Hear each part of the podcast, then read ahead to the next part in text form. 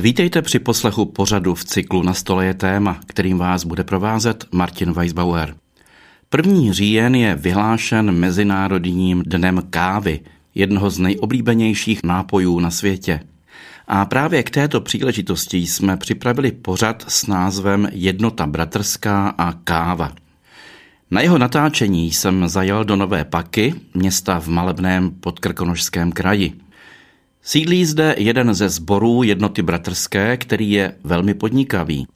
V první části pořadu se seznámíme se zdejším sborem a jeho aktivitami. S tím souvisí i druhá část pořadu, kdy se půjdeme podívat do pražírny a kavárny, které v Nové Pace provozují. Sešel jsem se se dvěma zástupci zdejšího společenství, Bohdanem Čančíkem, správcem sboru jednoty bratrské v Nové Pace a Janem Pernerem, zakladatelem Pražírny. Nejprve jsme se posadili v krásné nové budově základní, mateřské a nově i střední školy, nesoucí dohromady název Brána. Poté jsme se vypravili s panem Pernerem do centra města, do hotelu Centrál na náměstí, kde se nalézá kavárna a s ní související pražírna kávy. Tam jsme si popovídali o samotném procesu pražení kávy a o všem, co s tím souvisí. Nyní však k samotnému sboru.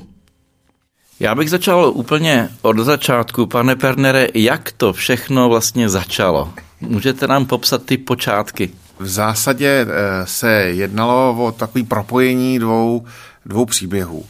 Ten první příběh se týká našeho sboru. My jsme vlastně v té době stavili školu a scháněli jsme finance na to, jak, eh, jak stavět na materiál a na všechny ty věci a hledali jsme nějaký další, další zdroj financování.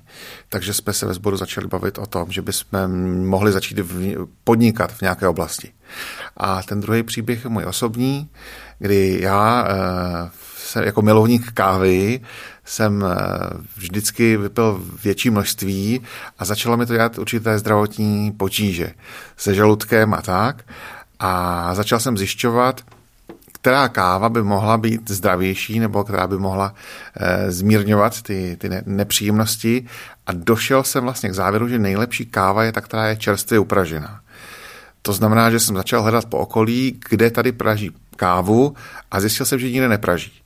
A tak jsem vlastně začal vlastně pražit kávu sám, nejdřív vlastně pro svoje vlastní potřeby a postupně se to rozšiřovalo na nějaký kamarády a v určitém bodu jsme se právě sešli eh, s vedením sboru a domluvili jsme, že by eh, mohla začít fungovat pražírna kávy pod sborem.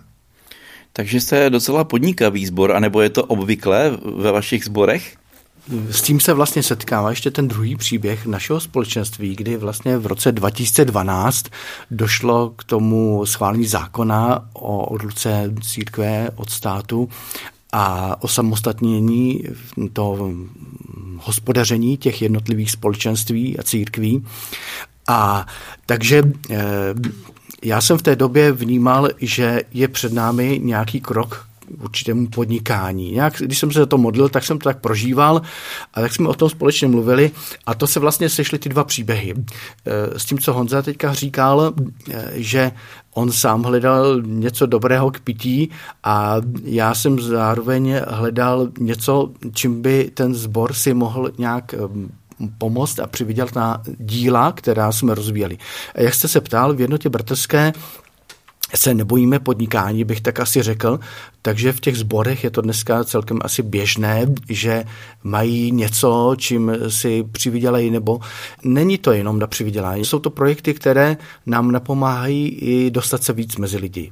Být s nimi v kontaktu denně a e, nežít si jenom takový ten svůj duchovní život oddělený od běžného života ostatních lidí, ale chceme být maximálně s lidmi ve všem, co děláme. Takže to má i ten duchovní, sociální rozměr. Ano, přesně tak. Mhm. Ale pražírna kávy není úplně obvyklá činnost. Jste asi jediní, ne? No, vím, že ještě pak další společenství některá rozjela jinde nějaké pražení. Vím, že v Praze asi dvě společenství něco rozjela, ale jinak nevím o dalších. I když se v církvi příliš nepraží, tak se v církvi hodně pije káva. A není málo společenství, kde mají nějakou si kavárnu, nebo po skončení bohoslužeb nebo schromáždění si sednou na kávu. To byl jeden z důvodů, proč jsme si řekli, my bychom tu kávu mohli pražit, protože máme nějaké zákazníky právě z řad křesťanů. Mám to chápat tak, že zde v Nové Pace máte i přímo obchod nebo kavárnu vlastní? Ano, to byla jedna z věcí, kterou jsme si už od začátku říkali, že by bylo dobré nejenom být někde zavřený a pražit, ale zároveň mít i kavárnu a nabízet tu kávu pro lidi tady u nás ve městě.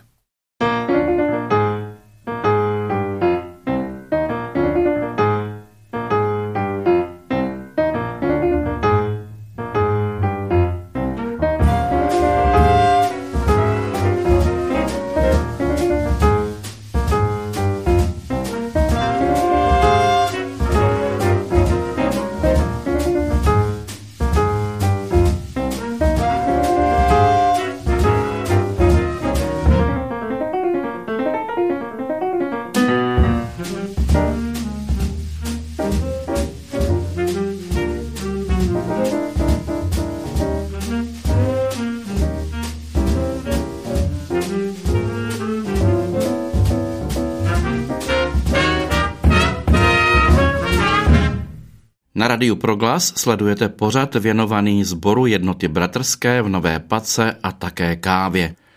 Provázejí nás Bohdan Čančík, správce sboru, a Jan Perner, zakladatel místní pražírny kávy.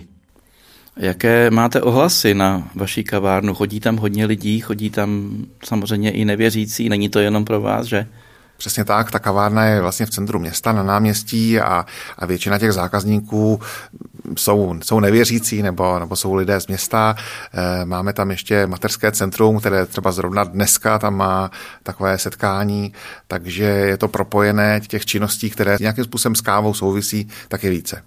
Ta kavárna nám slouží jako takové víceúčelové, víceúčelový prostor. Máme tam i kurzy alfa, kdy eh, dáváme prostor lidem hledajícím eh, nějak se seznámit s otázkami křesťanství a další, další nějaká různá setkání, co je potřeba. Takže jsme rádi, že ta kavárna je součástí vlastně takového celého objektu, eh, který jsme jako společnost Paradix zakoupili v roce 2015 2015 bývalý hotel Centrál, nebo i současný hotel Centrál. Je to objekt, který byl vlastně úplně vybydlený a nepoužívaný, a takže eh, jsme hodně eh, s těmi našimi díly zakotvili právě tam. Je to v centru na náměstí a jsme moc rádi, že jsme takhle blízko lidem. Máme tam i zmrzlinu, prodej zmrzliny přímo do podloubí a je to prostor prostě pro setkávání. Z vašeho sboru tedy byla vytvořena společnost Paradix, která tady všechny ty činnosti zastřešuje podnikatelsky. Zmiňovali jsme pražírnu kávy, kavárnu, před chvílí jsme zmínili i mateřské centrum. Co ještě dalšího tahle ta společnost provozuje? V té budově, o které tady Bohdan mluvil, vlastně je velký společenský sál, eh, kde se pořádají různé eh, kulturně společenské akce, včetně třeba tanečních kurzů nebo plesů a samozřejmě koncerty. Takže to je taková činnost, která je hodně vidět v tom městě a, a my jsme za ní rádi. Takže to slouží i, dalo by se říct, trošku evangelizačním způsobem? Eh, rozhodně. Mimo jiné se tam konají schromáždění nedělní například. Tady jsou otevřená pro každého, předpokládám. Přesně tak. My jsme se dostali postupně do takové fáze, kdy naše stávající modlitebna už nám začala být těsná a tak jsme hledali přirozeně, eh, kam se přesunout dál a kde se v neděli scházet. Eh, na tu samotnou bohoslužbu to ještě celkem šlo, ale pak když jsme se chtěli nějak eh, pobavit po schromáždění a tak dále, tak jsme na sebe hodně naráželi a už i vzduch tam byl špatný. Takže jsme tu modlitebnu opustili a vlastně od roku 2017 se trvali scházíme už v tom velkém sále hotelu Centrál. A je nám tam dobře, protože tam je dost vzduchu. A obzvlášť v této době, když loni k nám eh, přišli uprchlíci z Ukrajiny, tak eh, je nás tam ještě dost víc. Každou neděli, tak jsme velmi rádi, že máme takovýto prostor. S tím taky souvisí i to, že my mm, určitou skupinu uprchlíků ubytováváme v tom hotelu, který jsme mm, rekonstruovali a rekonstruujeme stále. Ten hotel Centrál je vlastně od roku 2016 prohlášen za kulturní památku. Je to, je to krásná stavba, která je takovou dominantou toho náměstí a takže my musíme nějakým způsobem vyhovět i těm podmínkám kulturní památky. A takže město je rádo, že jsme se té budovy ujali a že ji dáváme dohromady a že tam i město může pořádat některé svoje aktivity a zároveň vlastně tu budovu nemáme jenom pro sebe, ale my ji určitým způsobem vracíme občanům, aby ji mohli užívat a mohli se z toho těšit, protože to je budova, která už má eh, přes 100 let a opravdu je, je takovou významnou budovou v Nové Pace. Do té budovy se můžeme podívat za chvíli, že? Ano, ano, můžeme tam zajít a prohlédnout si to. Podle toho, co říkáte, to vypadá, že vaše spolupráce s městem je velice dobrá asi, že? Ano, já bych chtěl říct, že eh, město je velmi vstřícné a ochotné a Obecně bych řekl, že když vidí někoho, kdo chce dělat nějaké dobré věci pro město, takže vycházejí vstříc. To už jsme poznali i ve chvíli, kdy jsme zakládali základní mateřskou školu Brána, nebo když jsme dělali různé další kroky. Takže mm, i když eh, určitým způsobem by nás mohli chápat jako konkurenty pro jejich školy, tak ale tomu dali zelenou a podpořili nás.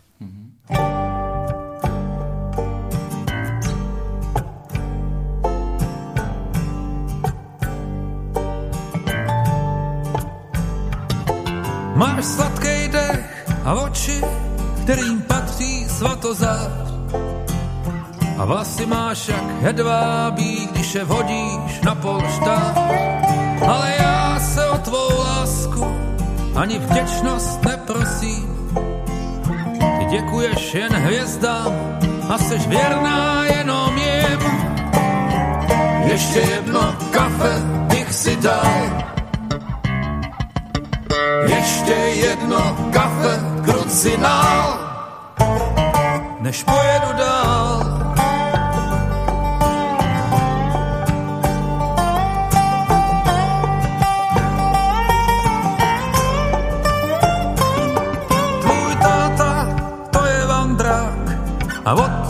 Přírody zběh a místo písmen učí tě jen dorovnávat dech a taky házet nožem a držet pospolu. A brada se mu třese, když se nosí ke stolu. Ještě jedno kafe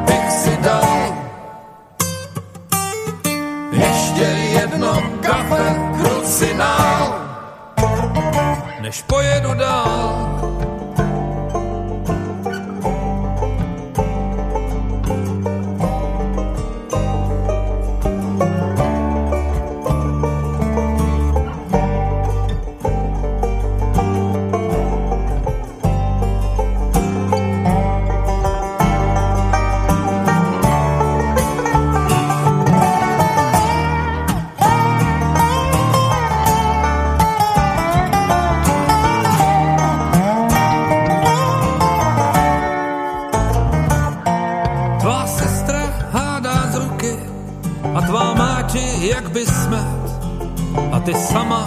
Umíš všechno, co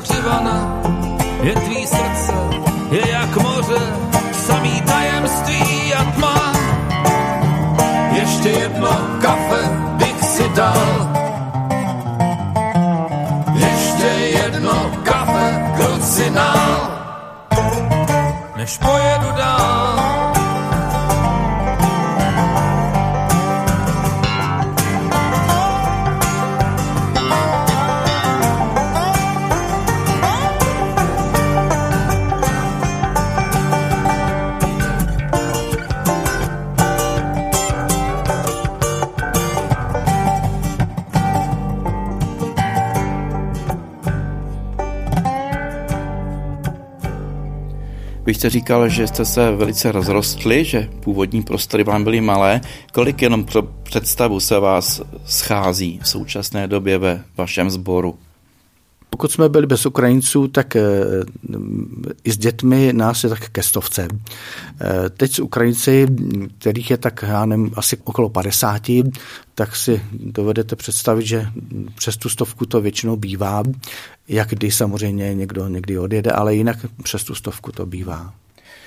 Jakého vyznání jsou ti Ukrajinci, které zde hostíte? My jsme se ujali takové specifické skupiny, která je združená okolo jedné křesťanské školy v Kijevě protože jsme znali ředitelku a její asistentku a byli jsme tam kdysi na návštěvě, takže eh, oni hledali nějaké zázemí, takže to je vlastně taková škola a skupina lidí okolo té školy, kteří jsou většinou eh, prostě evangelíci, protestanti. Je tam i pár lidí, kteří jsou třeba pravoslavní, nebo někdo i jako úplně bez vyznání, ale většina jich je takhle z těch nějakých spíš novějších církví. Ale zde v Nové Pace to rozhodně, jak se zdá, nedělá žádné problémy. Ne, my máme docela, řekl bych, hezké vztahy a oni taky se velmi váží toho, že jim pomáháme, že oni vidí, kolik eh, pro ně vynaložíme i osobního úsilí bez nějakých nároků na nějakou odměnu a zase oni to chtějí vrátit, takže zase nám pomáhají v různých oblastech. Pomáhají nám třeba v úklidu, pomáhají, máme taky takový second hand ještě v tom hotelu Centrál, kde pomáhají prodávat, nebo ještě eh, v dalších činnostech, nebo v těch eh, určitých úpravách eh, celé nemovitosti. Někdo uklízí dvůr, pravidelně tam třeba vidí nějakou špínu, tak tam zaběhne, uklidí a tak dále nebo někde natrhají nějaké plody a donesou nám je a podobně. Taková i osobní pomoc. Navštěvujeme se, je to moc fajn. Ještě nám také Ukrajinci minulý rok v létě pomáhali hodně eh, při úpravách eh, našeho zborového domu, kde mám i tu modlitebnu a my jsme se rozhodli tu modlitebnu představět, přebudovat trošku eh, pro střední školu. Otevřeli jsme obor Instalatér Plus a takže brána má vlastně tři složky, mateřskou, základní a teď i střední školu a oni nám hodně pomáhali právě s tím budováním, úpravami, stavební věci, ale i stěhování různých věcí. A takže do toho se také zapojili a jsme rádi, že ta škola tam teď může takhle fungovat, protože jsme vlastně tu církevní budovu opustili před x lety a teď zase nabývá e, takového plnějšího života.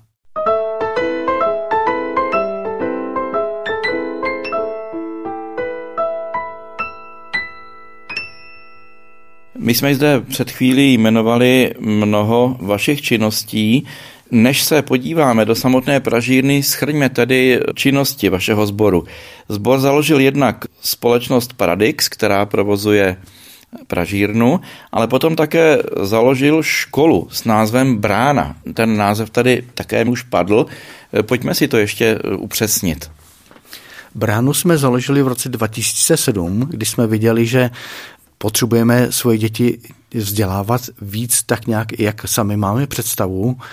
A takže došlo k založení mateřské a základní školy a tu střední jsme založili až vlastně před rokem. E, takže ta základní a mateřská škola začala v naší zborové budově, ale viděli jsme, že musíme připravit nějaký prostor, kde by mohla fungovat opravdu plnohodnotně v kvalitních prostorách. Proto jsme hledali a našli jsme bývalou hrnčírnu, kterou jsme zakoupili No, zakoupili, takže my jsme vlastně ani na to neměli peníze a hledali jsme, kdo by nám v tom pomohl. Takže eh, Bůh nám otevřel cesty k některým dárcům, že nás podpořili, že jsme mohli zakoupit tu nemovitost a pak jsme hledali i dotační příležitosti, skrze které bychom to mohli renovovat. Rozpočet byl asi 44 milionů a to jsme zdaleka neměli. Jenže žádná dotace nedopadla, přestože jsme podali, ale nebyla tam nějak úplně politická vůle. A tak jsme eh, nakonec se rozhodli jít do toho vlastně zdaru. Založili jsme vlastní stavební firmu, ještě mimo jiné teda, a začali jsme najímat různé živnostníky a firmy, aby na tom pracovali a my jsme samozřejmě taky na tom ještě pracovali i s brigádníky. A takže to je takový, taková kapitola, která sama o sobě u nás hrála obrovskou roli, protože my jsme investovali jednak vlastní peníze, ale museli jsme do toho jít opravdu ve víře. Často jsme dělali a stavili, objednávali věci, na které jsme ještě neměli peníze, ale věřili jsme, že brzy přijdou. A tak to bylo hodně napínavé. No a mezi tím vlastně jsme se rozhodli, že ještě zakoupíme ten hotel Centrál, to jsme ještě neměli školu dostavenou. A takže to byl taky takový trochu odvážný krok, ale jasně jsme viděli, že škola je dobročinný projekt a Hotel Centrál pod eh, společností Paradix to bude spíš eh, otázka takového biznisu. A takže eh, jsme se rozhodli, že do toho půjdeme, počali jsme si peníze a zakoupili jsme a začali jsme renovovat.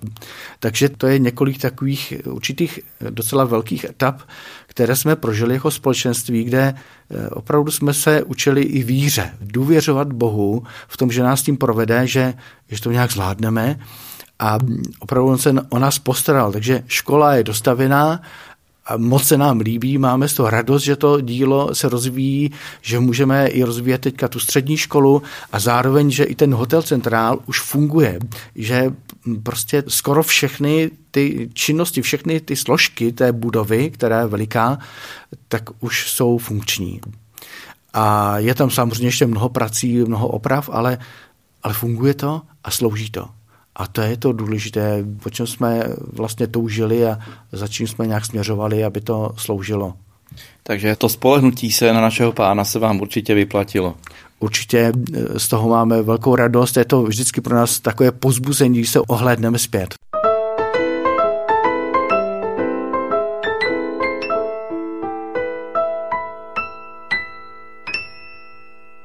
Posloucháte pořad Jednota bratrská a káva, kterým vás provázejí správce zdejšího sboru Bohdan Čančík a zakladatel místní pražírny kávy Jan Perner.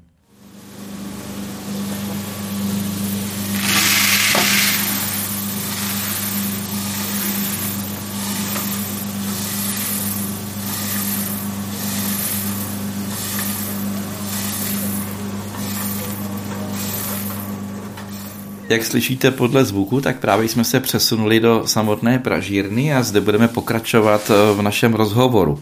Konkrétně s panem Janem Pernerem.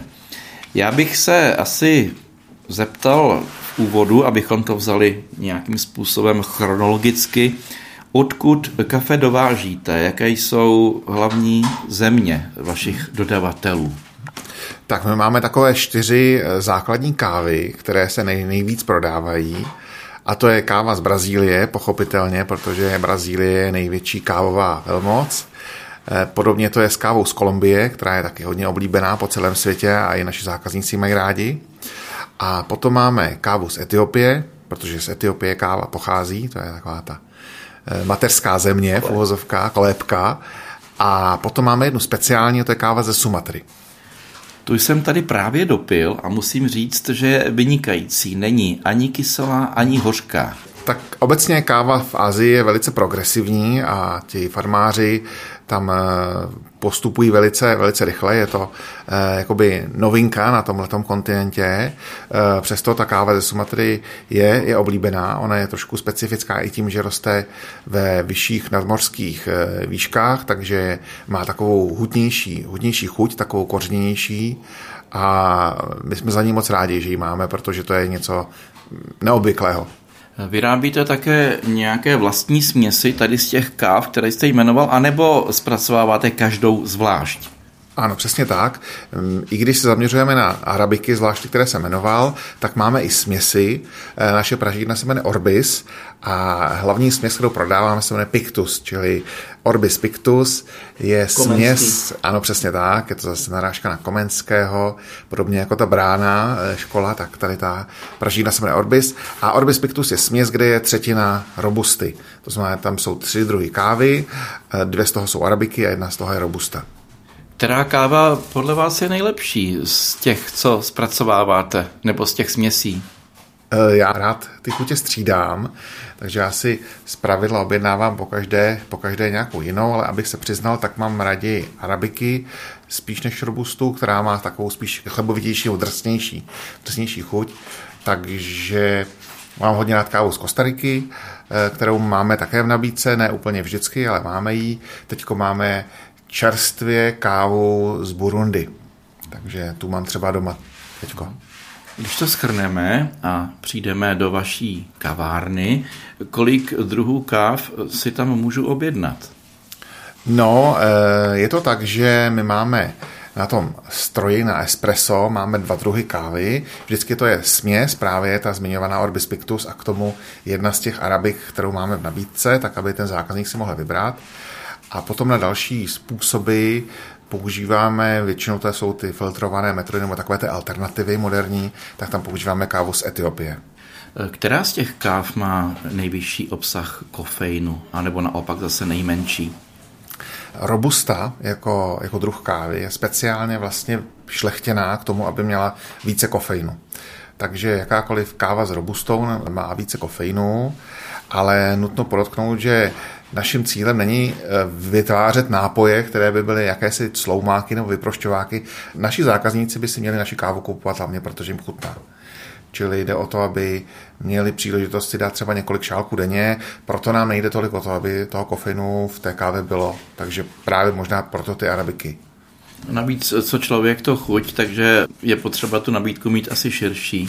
Ano, je to tak. V současné době je vlastně ta největší diskuze o tom, jestli by ta káva měla být kyselá nebo hořká. I ty italské pražírny, které jsou známé, tak jsou právě typické takovou tou hořkou chutí. Naopak spoustu pražíren dneska nabízí kávu, která je ovocná. Eh, nelibě se tomu říká, že ta káva je kyselá. Naším cílem je nedělat ani jednu z těch káv, ale naopak dělat tu kávu, aby byla vyvážená. Čili tak, aby nebyla nepříjemně hořká, ale zároveň, aby nebyla kyselá. Je správné dávat do kávy cukr anebo mléko, což je hodně rozšířený zvyk?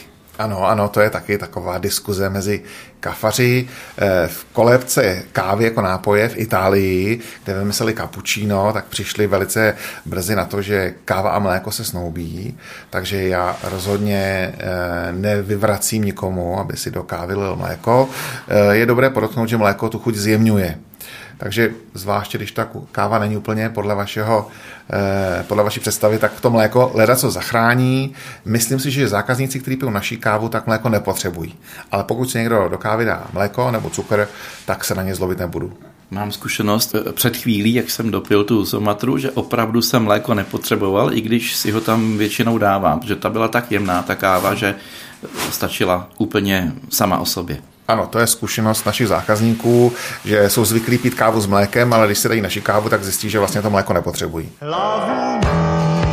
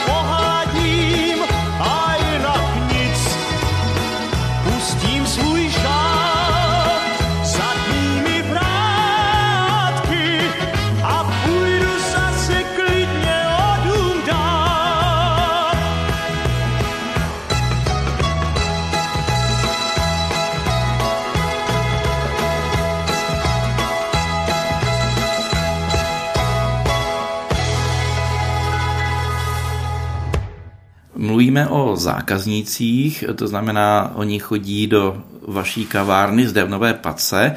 Vyskytne se vaše káva také ještě někde jinde, kromě této kavárny? Eh, to by byla otázka spíš na kolegyni, která má na starosti distribuci, ale uh, asi bych řekl, že největší množství zákazníků je tady z regionu. Jo, že příležitostně dovážíme kávu, Tady třeba v okolí je, je pecká kavárna, kam eh, dodáváme kávu, nebo i třeba do Jičína, do těch, do těch měst, které jsou tady v okolí. Eh, příležitostně se naše káva nabízí i někde jinde a samozřejmě máme e-shop, který je k dispozici zákazníkům eh, po celé republice. Pak máme několik dobrých obchodních zástupců, kteří nabízí kávu i tam kolem Dobrušky a okolí, takže takhle. Mm-hmm. Takže nejlépe bude asi, když eh, zájemce přijede do Nové Paky, nebo na Pecku, nebo do Jičína ochutnat a potom si to objedná přes e-shop. Ano, přesně tak.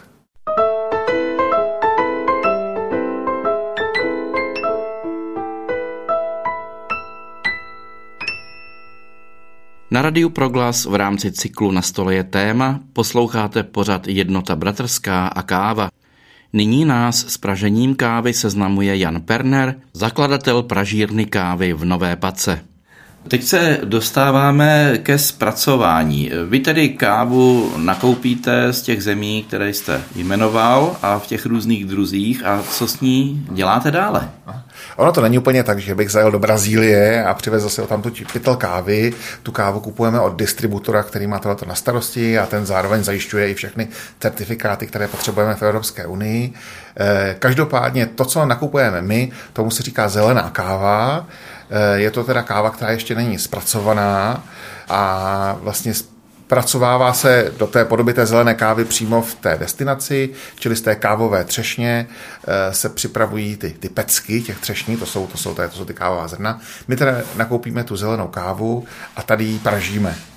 Což je proces, kdy pomocí tepla vlastně se v tom kávovém zrnu přeměňují některé látky, je to eh, nějaký chemický proces, který asi by naše posluchače nudil a já si nejsem jistý, jestli bych to dokázal přesně vylíčit. Každopádně pro nás je důležité eh, to, jakým způsobem se ta káva praží, protože to samotné pražení ovlivňuje právě tu výslednou chuť kávy, tak aby byla buď kyselá, hořká, anebo v našem případě vyvážená.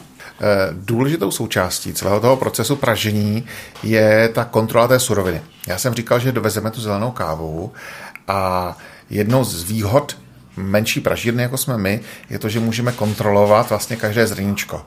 Čili pro nás je e, důležité před samotným pražením tu kávu kontrolovat a vybírat si případné nečistoty nebo defektní zrníčka.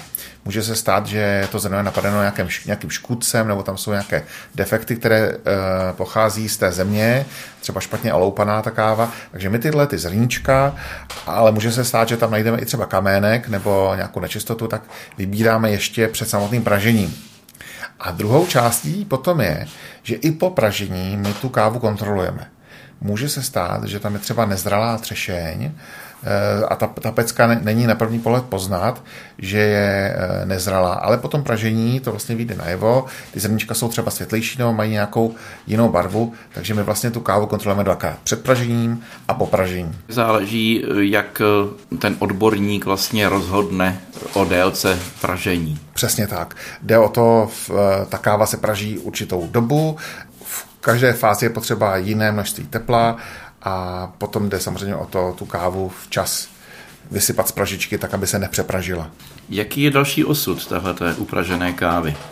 No pak jde samozřejmě o to, aby se ta káva co nejdříve zabalila, protože obecně kávě vadí hodně světlo a vzduch. Takže jde o to jí co nejdříve potom zabalit do sáčku a samozřejmě dodat eh, těm koncovým zákazníkům. Určitě nám nejde o to dělat kávu na sklad, ani nenabízíme našim zákazníkům nějaké 3 plus 1 zdarma, aby měli plný špajs kávy. Jde nám o to, aby pravidelně odebírali dávku, která jim vystačí na krátké období. Říkáte, že kávu balíte do sáčků.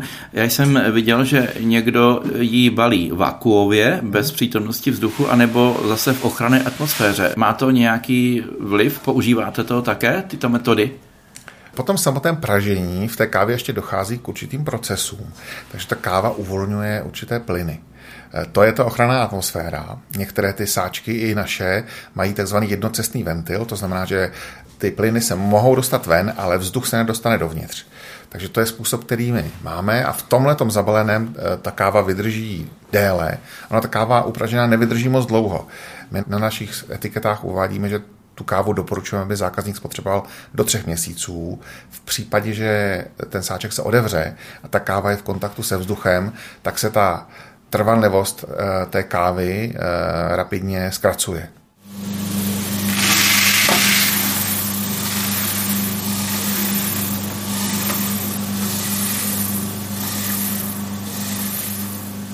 Nepomůže, když si tuto kávu přesypeme do nějaké hermeticky uzavíratelné dózy?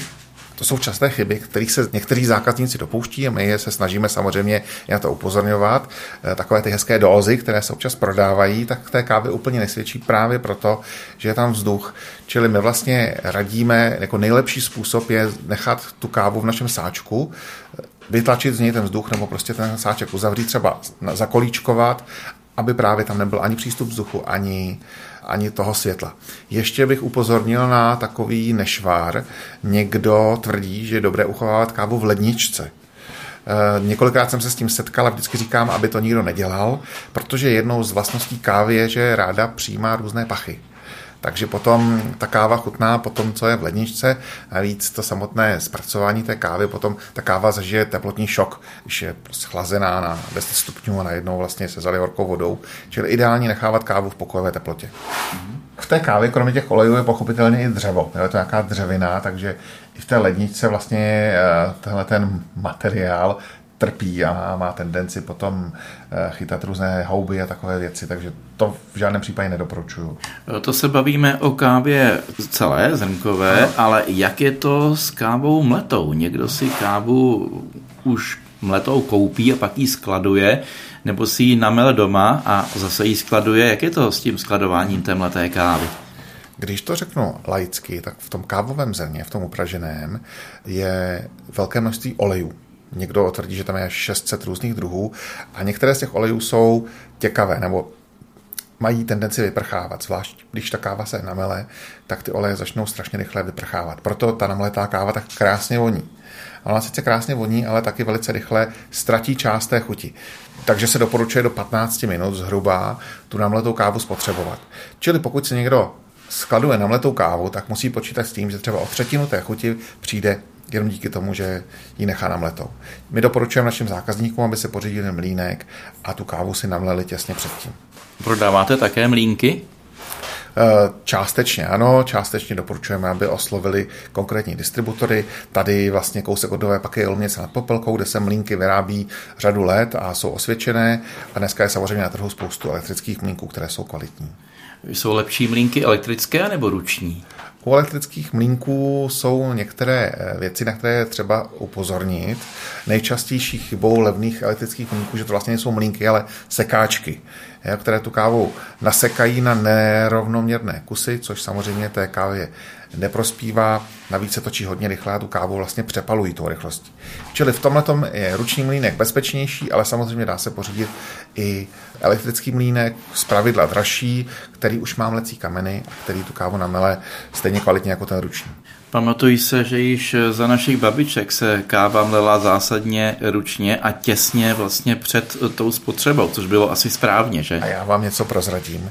Když máte ten ruční mlínek a tu kávu si melete, tak se na ní mnohem víc těšíte. Protože jak točíte tím a ta káva se rozvoní, tak to je zážitek samo o sobě.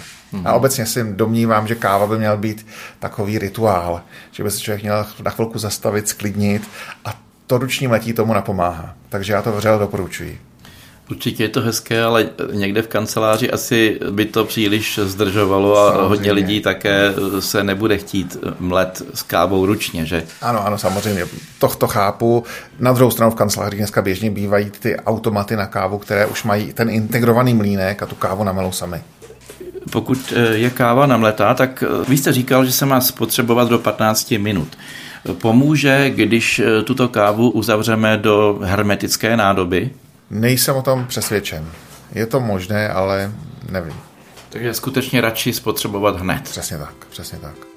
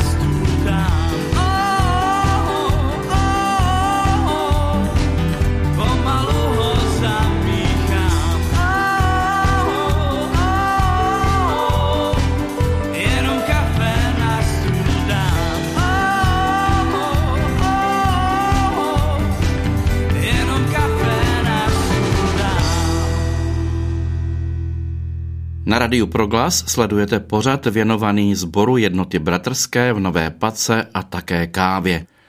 Provázejí nás Bohdan Čančík, správce sboru, a Jan Perner, zakladatel místní pražírny kávy. Jaká káva obecně řečeno podle vás je na světě vůbec nejlepší? Tak eh, na trhu dneska můžete koupit kávu za velice eh, drahé peníze. Eh, kromě takových těch vyhlášených destinací, jako je Jamaika nebo Havaj, kde jsou ideální přírodní podmínky na pěstování kávy, ale také dražší pracovní síla, tak eh, je velice známá takzvaná cibetková káva. To je káva, která projde trávicím traktem cibetky, to je takové zvířátko, které rádo pojídá kávové třešně. A je to zároveň i častý omyl některých e, lidí, protože se domnívá, že právě tato cibetková káva je mimořádně dobrá díky tomu trávicímu traktu. Skutečnost je taková, že cibetka je zvíře, které je velice mlsné. Chodí po plantáži nebo skáče po těch eh, keřích a vybírá si ty nejzralejší kávové třešně. A díky tomu ona vlastně tvoří, dělá takový přirozený výběr a díky tomu je ta káva tak eh, dobrá. Nicméně problém je v tom, že mnozí z těch dodavatelů té cibetkové kávy chytnou cibetku do klece, nechají vyhladovět a krmí eh, čím potřebuju. A ona pak sní úplně všechno. Ona pak sní úplně všechno a ta káva ztrácí tu kvalitu, nicméně eh, cena zůstává pochopitelně stejná. Takže já úplně eh, cibetkovou kávu nedoporučuju. Co ale doporučuju, je pořídit si kávu od malého farmáře. Někdy se tomu říká také výběrová káva. To je káva, která je z menších plantáží, kdy ten farmář má čas se věnovat každé rostlince. My máme momentálně v nabídce kávu z Burundi, právě tu výběrovou. A dá se říct, že taková káva, která je z těch, od těch menších farmářů, má kvality eh, které převyšují ty zmiňované kávy, které jsem říkal. A přitom cenově je mnohem dostupnější. Já tady na stěně vidím certifikát, kdy vaše asi kolegyně eh, absolvovala seminář pražení a degustace. O čem jsou tyto certifikáty? Tohoto školení jsme vlastně prošli oba, jak já, tak, tak kolegyně. A bylo to v době, kdy jsme nějakým způsobem začínali. Ono, eh, abych pravdu řekl, neexistuje žádná vysoká škola pražení. V té oblasti jde hlavně o sdílení zkušeností. Takže prošli jsme tímhle kurzem, kde jsme se naučili základy, právě eh, některé věci jsem vám vlastně i zmínil v tom rozhovoru, jak se káva pěstuje, zpracovává, co upražení je dobré, na co myslet, co neopomenout. Ale chtěl bych říct, že jsem moc vděčný za každého kolegu pražiče, který se podělí o své zkušenosti a to jsou věci, které nás vlastně posunuly mnohem, mnohem dále. No. Dalo by se říci, že ty pražírny v naší republice nějakým způsobem spolupracují nebo si předávají zkušenosti? Bylo by to mé vroucí přání, není to tak vždycky, ale vždycky se dá najít někdo, kdo je ochoten se sdílet. A za to jsem vděčný.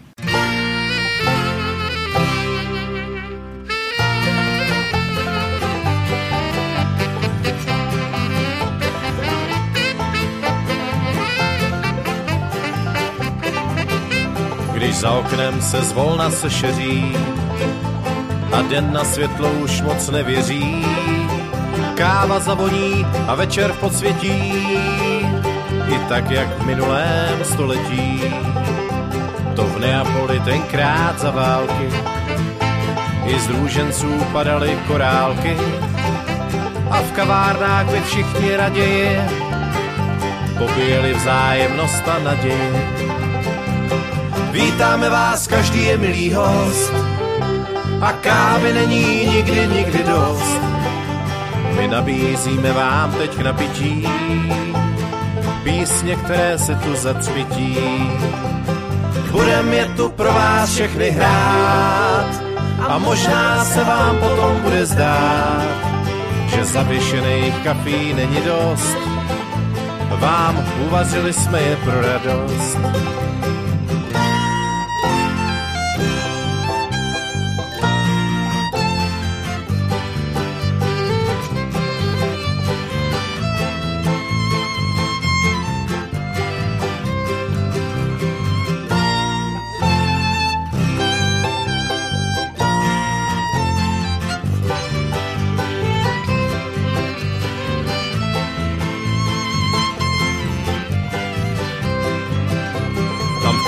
Kampány lidé bohatí, za svoji kávu vždycky zaplatí. Jeden šálek tady navíc nechají, těm, kteří na tu svoji nemají. Ta myšlenka se i dnes navrací a na svém smyslu pranic nestrácí. Někdy ten, kdo ke stolu sedne si, jednu kávu tady navíc zavěsí. Vítáme vás, každý je milý host a kávy není nikdy, nikdy dost. My nabízíme vám teď k napití písně, které se tu zacvití. Budem je tu pro vás všechny hrát a možná se vám potom bude zdát, že zavěšených kafí není dost. Vám uvařili jsme je pro radost.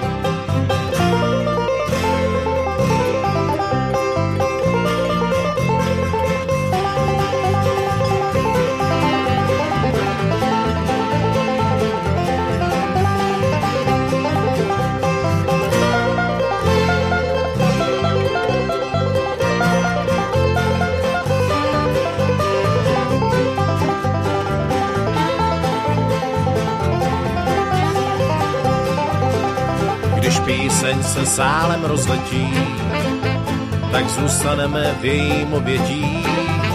Zazní nad námi a potom taky v nás, snad uslyšíme s vámi stejný hlas. Až káva plná not tu zavoní a hlava k hlavě se pak nakloní. Noc na den se do rána nezmění, ale zažijeme spolu souznění. Vítáme vás, každý je milý host. A kávy není nikdy, nikdy dost. My nabízíme vám teď k napití písně, které se tu zacvití. Budem je tu pro vás všechny hrát a možná se vám potom bude zdát, že zavěšený kafí není dost. Vám uvařili jsme pro radost, že zavěšený kafí není dost. Vám uvařili jsme je pro radost. Kromě samotného pražení a prodeje kávy, tak se zabýváme i eh, besedami o kávě. To znamená, že rádi na pozvání přijedeme do jakékoliv kavárny nebo i třeba do knihovny nebo do jakého klubu a vyprávíme o kávě. Máme takový blog, eh, kdy říkáme právě o tom pěstování kávy, o zpracování, o pražení a pak tam jsou samozřejmě dotazy a co jiného než, než ochutnávka. Mm-hmm. Takže to je jedna z věcí. Potom děláme i exkurze u nás v Pražírně. Takže když někdo chce, eh, třeba má cestu kolem, jde na výlet, tak po téhle telefonické domluvě není problém přijet přímo sem a podívat se, jak to tady u nás vypadá. Mm-hmm. Pane Perner, já vám moc děkuji za pozvání do vaší pražírny a i do vašeho sboru v Nové Pace a chci vám popřát, aby se vám dařilo snoubit výrobu kávy s hlásáním víry, tak jak vy to děláte dohromady, aby se vám v těchto oblastech skutečně dařilo. Já moc děkuju a vám bych zase popřál, abyste pil dobrou kávu a abyste z toho měl radost. Děkuju. Taky děkuju. Končí náš pořad Jednota bratrská a káva.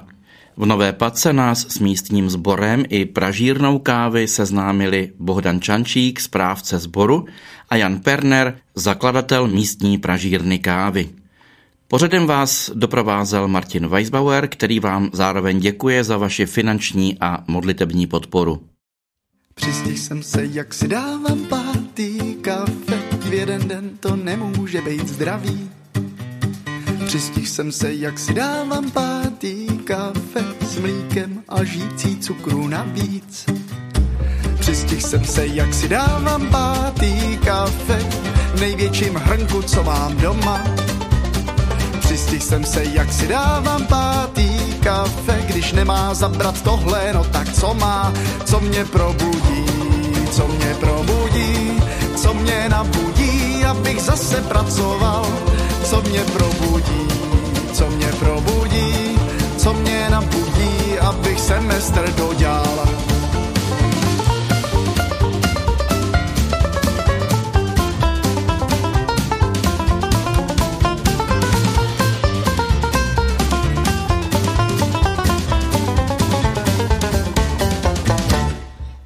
jsem se, jak jsem sežral celý merci, v jeden den to nemůže být zdravý.